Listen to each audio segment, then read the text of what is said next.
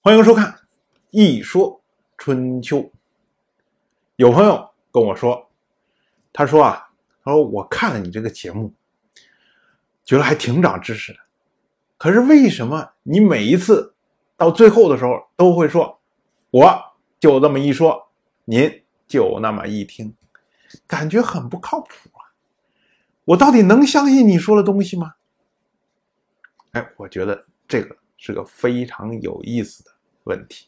我们这个节目名字叫《一说春秋》，意思呢就是说，我们以某一种角度来看春秋，或者呢看春秋的某一种观点，这么样。可是为什么我们做这么多期的节目，然后呢每天在这里忽悠大家？为什么你不把自己标榜成一个？春秋方面的权威，或者呢，至少是春秋方面的主流的观点呢，非要把自己变成一个小众的，好像很不靠谱的，好像只是一种说法的这么样一个角色呢？我觉得这个最主要的原因是因为历史和我们所知的其他的科目有非常大的区别。像我们知道的数学，我们说一加一等于二，这个是对的。那么一加一等于三就一定是错的，它的对错是非常分明。可是，在历史里面，对和错这是一个非常复杂的问题。比如说，像我们熟知的民国时期的国学大师，号称是史学四大家之一的钱穆先生。钱穆先生呢，据说是非三百年的书不读，也就是说。哎，你一本书拿给他，他一看出版日期，哎，没超过三百年，这书不看。意思呢是说，一本书如果不经过三百年的洗练，这本书的价值到底有没有价值，到底是不是值得读，不确定，所以没这个时间看。像我们现在，嗯，大量的原创文学非常多，非常火，流行文学很多的书。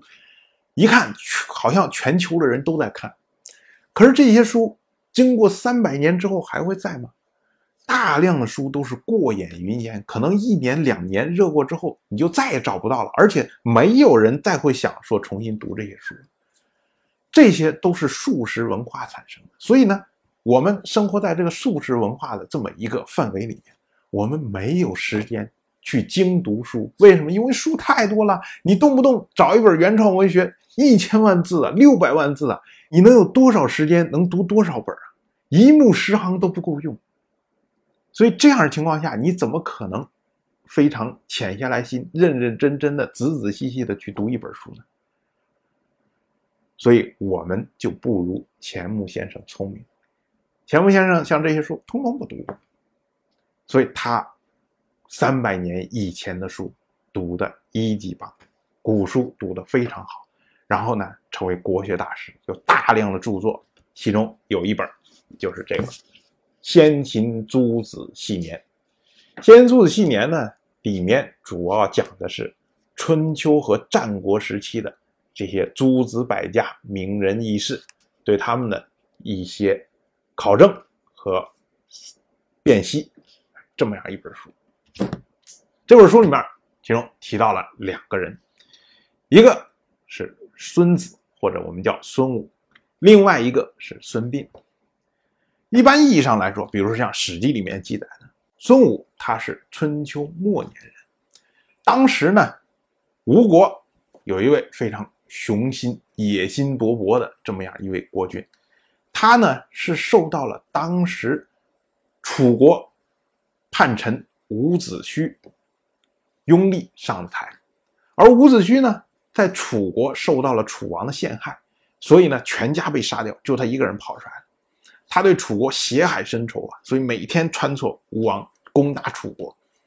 可是这时候需要一位将才带领吴军攻打楚国，伍子胥就把孙武进献给了吴王。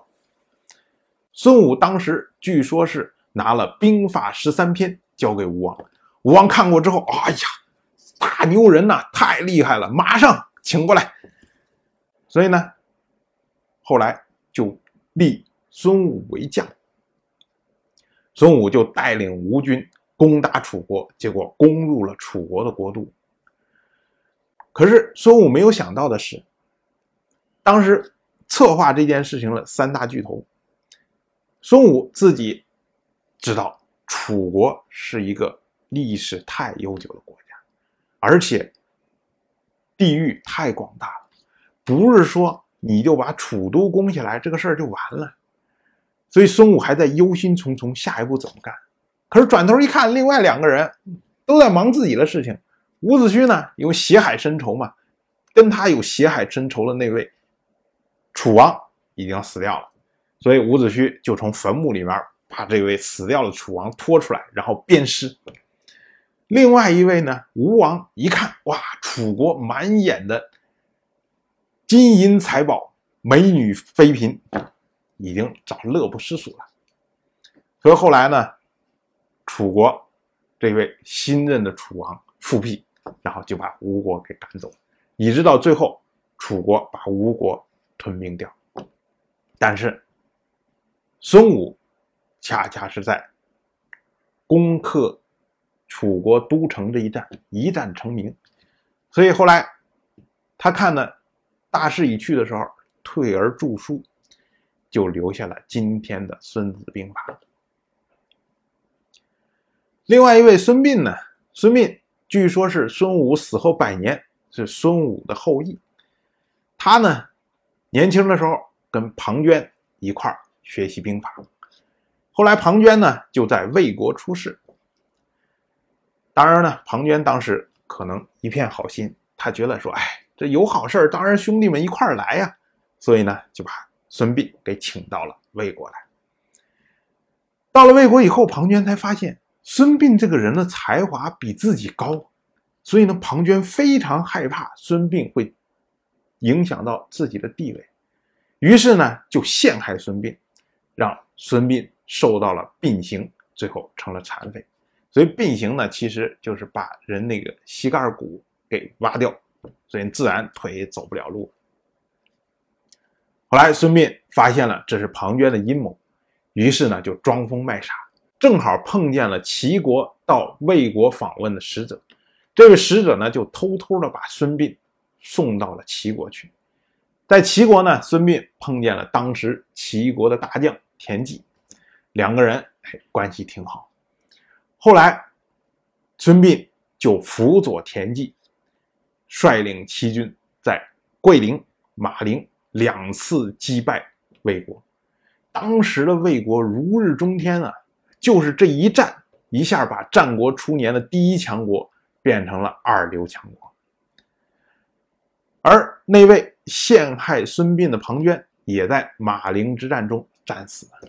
这样，孙膑算是报了仇。更重要的是，这一战成名，于是孙膑兵法也流传后世。经过我这么一番简单的介绍，孙武和孙膑明显是两个人。如果要有人对您说，说其实这两个人是一个人，你肯定觉得怎么可能呢？明明是两个人嘛，《史记》里面都是这样介绍，你那样说法肯定是错的，《史记》应该是对的，一个人说法肯定是错的。可是，哎，我们所说的这位国学大师钱穆先生。他在这本《先秦诸子系年》里面就提出一个观点，他说孙武和孙膑就是一个人。首先呢，孙膑他其实不应该叫做孙膑，因为我们前面说了，膑代表的是一种刑具，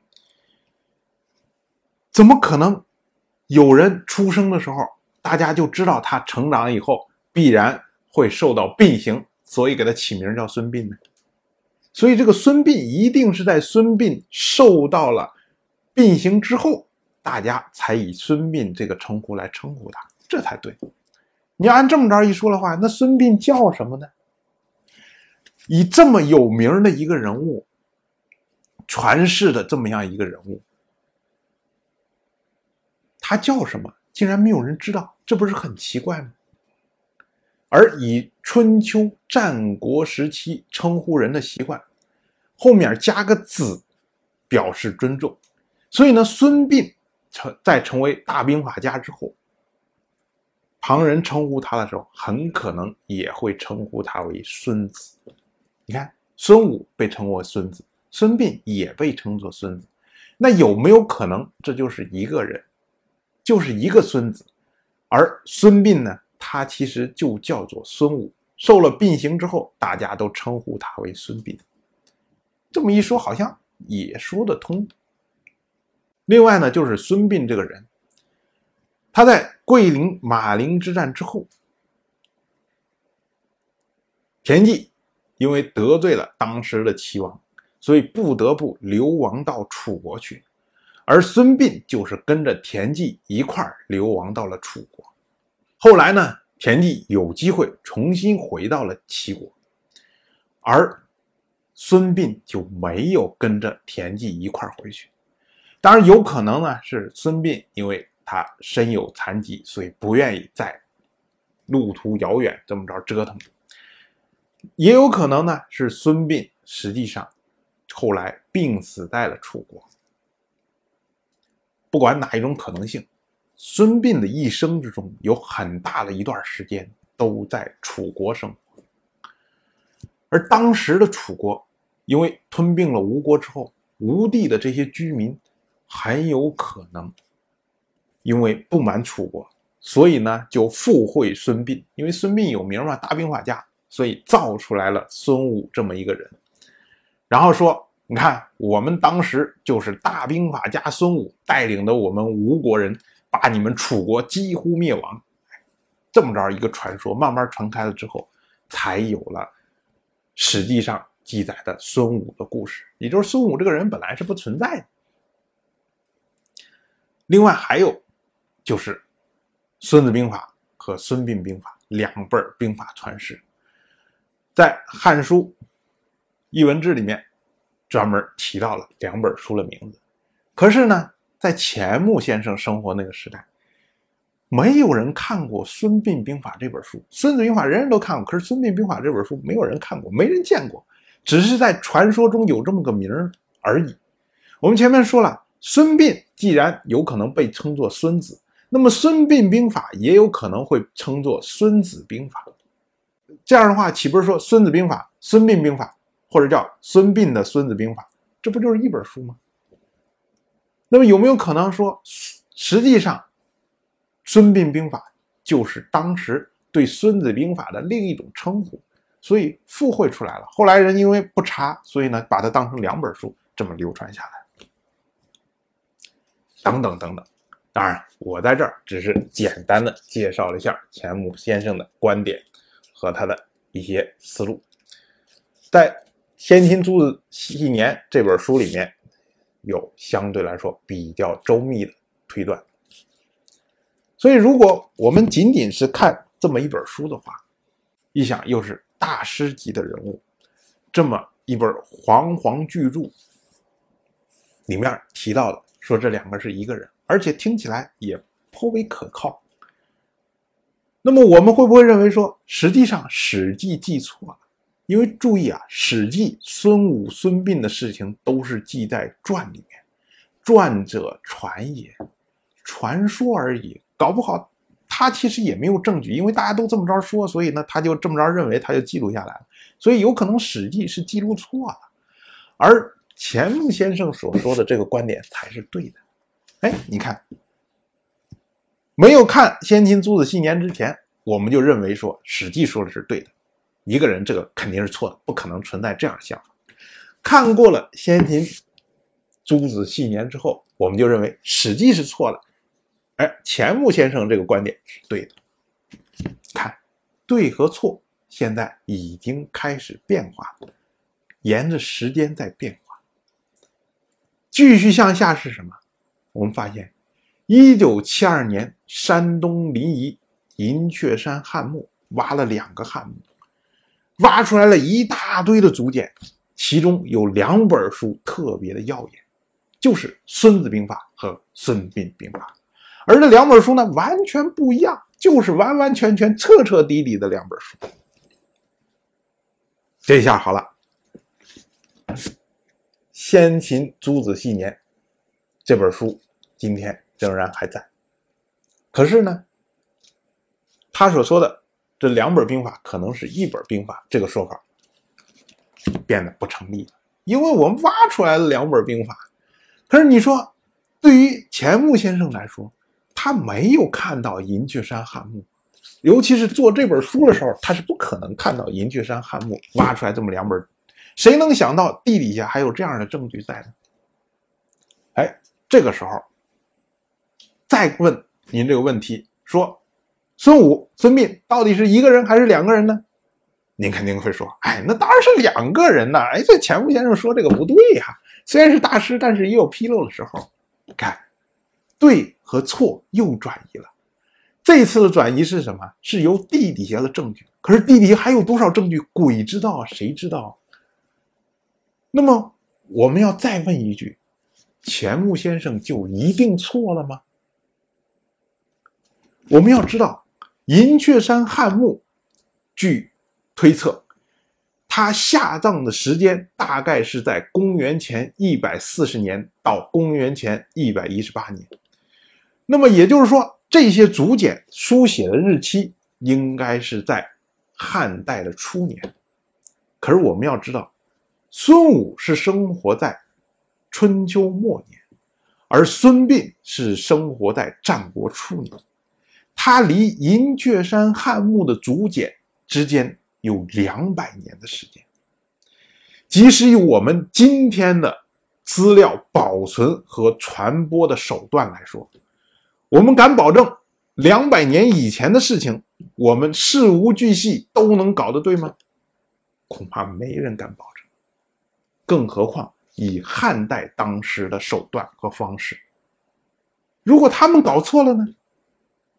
你要看一下《孙子兵法》和《孙膑兵法》，你就会发现他们在风格上是完全不同的。《孙子兵法》是一个理论性非常强的文档，他讲的全是说理；而《孙膑兵法》是什么？它是里面包含了故事，比如说它有个章节叫做“秦庞涓”，就是讲。马陵之战怎么把庞涓抓住的？这么样一个故事，而且呢，它里面还有孙膑和齐王之间，他们有一些对弈，在讲解兵法这么样一个过程，它更像是一些案例性的实践性的文档。那么有没有可能这两本书本来是一本书？《孙子兵法》主要讲理论，而《孙膑兵法》就像《左传》相对于《春秋经》一样。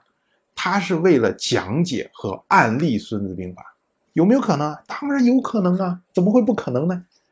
那么有没有可能，本来是一套书，后来被人拆成了两本，然后大家分别去看，结果后世就以为它是两本书，由此就推测说这是孙武和孙膑就是两个人，有没有这种可能？也有可能。那么就有人会问了，说你这么着大放厥词说了这么多，有证据吗？我说没有证据，但是没有证据就一定错吗？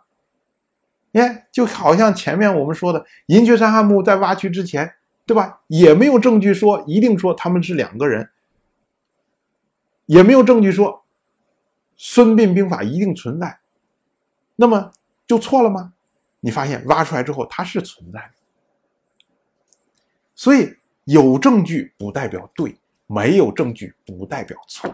看在历史这个学科里面，对和错都是相对的，因为你不知道地下会挖出来什么样的东西，你不知道这件东西到底在历史长河漫漫的长河里面到底代表了什么，你不知道历史书上的一页，它所讲述的上百年、几十年之间反反复复、来来去去，到底发生了什么？历史太庞大了。那么我们应该怎么来理解这个事情呢？既然没有对错了。